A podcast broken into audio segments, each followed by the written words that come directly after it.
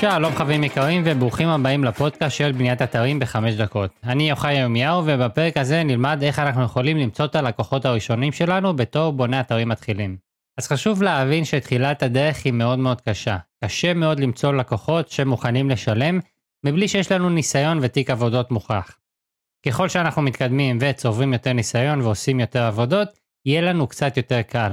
זה לא רק הנושא של הניסיון והתיק עבודות ואני מאמין גם שאנחנו צוברים בדרך קצת יותר ביטחון לדבר עם לקוחות אחרי שעשינו את זה במשך שנה או שנתיים, אנחנו צוברים קצת יותר ביטחון בעצמנו, ויותר קל לנו למכור את השירותים שאנחנו מציעים, זה, זה בעצם התקווה, לאחר שיש לנו קצת יותר ניסיון.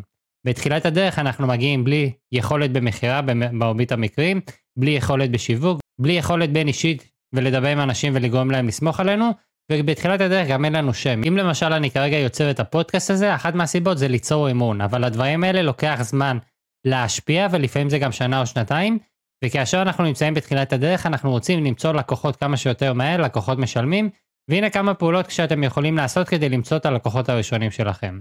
אז דיברתי ככה בקטנה על הנושא של האימון שנוצר מהתוכן האורגני שאני יוצר, בין אם זה הפודקאסט, בין אם זה האתר שלי של Warrior Development, או בין אם זה הערוץ ביוטיוב. זה מה שגורם לאנשים לסמוך עליי יותר, ולסגור איתי עסקאות אפילו שאני גובה תשלומים יותר גבוהים מהתשלום הממוצע של מרבית בוני האתרים. אבל ברגע שאתם מתחילים בתחום, אין לכם את האמון הזה בין האנשים שאתם מדברים איתם. ואחת הדרכים לפשר על הפער בין החוסר האמון שלכם ללקוח, זה פשוט למצוא אנשים שכבר מאמינים בכם. שזה יכול להיות קרובי משפחה או אנשים שאתם מכירים, חברים, בני דודים, אולי אנשים שאתם קונים מהם, ספר, החנות השכונתית, דברים בסגנון הזה, אתם יכולים לנסות ולהציע את השירותים שלכם לאנשים מהסוג הזה בתחילת הדרך, כי יהיה לכם יותר קל לסגור לקוחות שכבר סומכים עליכם. הדבר הבא שאתם צריכים לקחת בחשבון זה הנושא של המחיר, כי במידה ואני בונה אתרים מתחיל ואני רוצה לגבות את ה-3-4 אלף לאתר, אני לא יכול לעשות את זה לפני שיש לי ניסיון ותיק עבודות. אז בתחילת הדרך על מנת לבנות את התיק עבודות ולקבל קצת יותר ניסיון, אתם תצטרכו להתחיל ממחירים שהם קצת יותר נמוכים. שזה יכול להיות 500 שקל לאתר, 1,000 שקל לאתר, כמובן שזה תלוי לפי המפרט ולפי הדברים והרצונות של הלקוח, אבל להתחיל ממחירים שהם יחסית נמוכים, כי גם זה יאפשר לכם לסגור יותר עסקאות ויותר בקלות.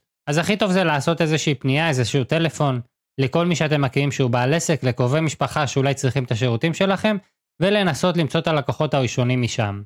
בנוסף אם יש לכם פרופיל בפייסבוק, טיק טוק, אינסטגרם וכל ה shit הנוסף הזה שקיים שם בחוץ, לפרסם פוסט. היי, אני התחלתי להתעסק בתחום של בניית אתרים, למדתי את התחום מ-א' XY, הנה אתר או שתיים שבניתי לא מזמן, אם אתם רוצים לבנות אתר לעסק שלכם, אני אשמח לסייע, ובגלל שאני רוצה לבנות תיק עבודות, אני הולך לעשות את זה במחיר שהוא מחיר ממש ממש נמוך ומשתלם.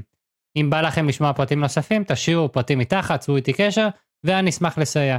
מאוד מאוד פשוט. המחיר פה זה הפקטור הרציני, ובגלל שאנחנו מציעים מחיר שהוא יותר זול מהמחירים של המתחרים, יכול להיות שנוכל לסגור את העסקאות גם ללא הרבה ניסיון. אבל כן חשוב שיהיה לכם דוגמה או שתיים לעבודות שעשיתם, כי ללא דוגמאות לעבודות יהיה לכם הרבה יותר קשה לסגור עסקאות. לפחות ייצאו איזה 2-3 אתרים, אפילו מתבניות מוכנות, כדי שיהיה לכם משהו להציג, ולאחר מכן אתם תראו שיהיה לכם הרבה יותר קל לסגור עסקאות, אם האתרים האלה הם אתרים שנראים ברמה גבוהה ובעיצוב שהוא מספיק טוב. אופציה נוספת שיש לכם זה אולי למצוא כל מיני בעלי מקצוע שיכולים להציע את השירותים שלכם בתמורה לעמלה מסוימת. אז למשל יכול להיות שאתם יכולים למצוא יועצים עסקיים שהם בתחילת הדרך, והם עובדים עם עסקים ויכולים להמליץ על השירותים שלכם.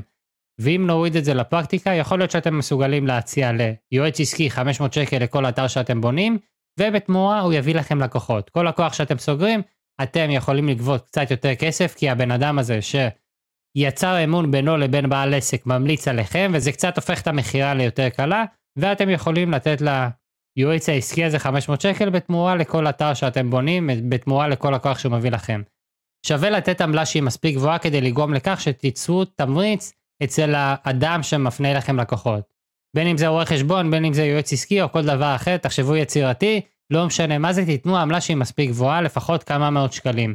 לא 100 שקל, לא 200, זה בדיחה, תנו עמלה שהיא מספיק גבוהה, כדי לגרום לו לכך שהוא יצא להמליץ עליכם ואפילו לשכנע את הלקוח לסגור איתכם. זה מאוד מאוד חשוב שיהיה עמלה מספיק גבוהה, כי אני רואה שאני מקבל הרבה פניות, ורוב הפניות זה פניות שהן בדיחה. עמלה של איזה 100-200 שקל לדברים שאני אפילו לא מסתכל עליהם. וביחד עם הדברים האלה, במידה ויש לכם קצת ניסיון, אתם גם יכולים להתחיל לפרסם באופן ממומן וגם באופן אורגני. באופן ממומן זה אומר שאתם משלמים על פרסום הודעות, ואתם מקבלים בדרך כלל פניות באופן מיידי, ככה שאתם מפרסמים, ואם אתם עושים עבודה טובה, אתם יכולים להחזיר את ההשקעה ממש עכשיו. לעומת זאת יש את הצד של פרסום אורגני, שזה מה שאני עושה, בין אם זה פרסומים של סרטונים ביוטיוב, הפודקאסט, תוכן באתרים השונים שלי, קבוצה בפייסבוק, דברים כאלו. זה בעצם משהו שאני עושה באופן אורגני, וגם זה מביא הרבה עבודה, אבל צריך להבין שזה לוקח שנה או שנתיים בדרך כלל, עד שאנחנו רואים תוצאות מהפרסום האורגני. בגלל זה בדרך כלל אם אתם בתחילת הדרך אתם רוצים להתחיל גם עם פרסום ממומן, ואם נשאר לכם מספיק זמן, תעשו במקביל גם פרסום אורגני. בואו נסכם את זה ממש ממש בקצרה. אם אנחנו בתחילת הדרך, אנחנו רוצים להציע קודם כל את השירותים שלנו במחיר מספיק זול, כדי שיהיה לנו קל לסגור יותר לקוחות. המטרה שלנו היא לבנות תיק עבודות, לצבור ניסיון, ולא להרוויח סכומים גדולים של כסף. ברגע שאנחנו מתחילים להרוויח, ואנחנו רואים שזה קל לסגור לקוחות, תעלו את המחירים בהתאמה. הדבר הבא שנעשה זה לפנות לאנשים שאנחנו מכירים. בין אם זה קרובי משפחה, חברים, עסקים שאנחנו רוכשים מהם את השירותים שלהם, אפשר לבדוק האם יש לנו את היכולת להציע להם את השירותים שלנו, שבמקרה הזה זה בניית אתרים, ושוב עם מחיר נמוך, בדרך כלל הרבה יותר קל לסגור עסקאות, במיוחד שיש לכם דוגמה או שתיים שאתם יכולים להציג להם. במקביל אנחנו גם רוצים לידע את האנשים שאנחנו מכירים בכל הפרופילים במדיה החברתית, פייסבוק, אינסטגרם, טיק טוק וכל השאר, ואנחנו רוצים גם לנסות וליצור שיתופי פעולה, כל מיני אנשים שאנחנו יכולים לקבל מהם עבודה בתמורה לעמלה שהיא מספיק הוגנת. ככה אנחנו יכולים להשיג את הלקוחות הראשונים, בהתחלה זה קצת קשה, אבל בהמשך הדרך זה הופך להיות יותר קל. העניין הוא לעשות, וגם אם אתם לא מצליחים לגייס את הלקוחות הראשונים, להמשיך ולפנות לאנשים, להמשיך ולפרסם את מה שאתם עושים, להמשיך ולפנות לשיתופי פעולה, עד שזה מצליח לעבוד.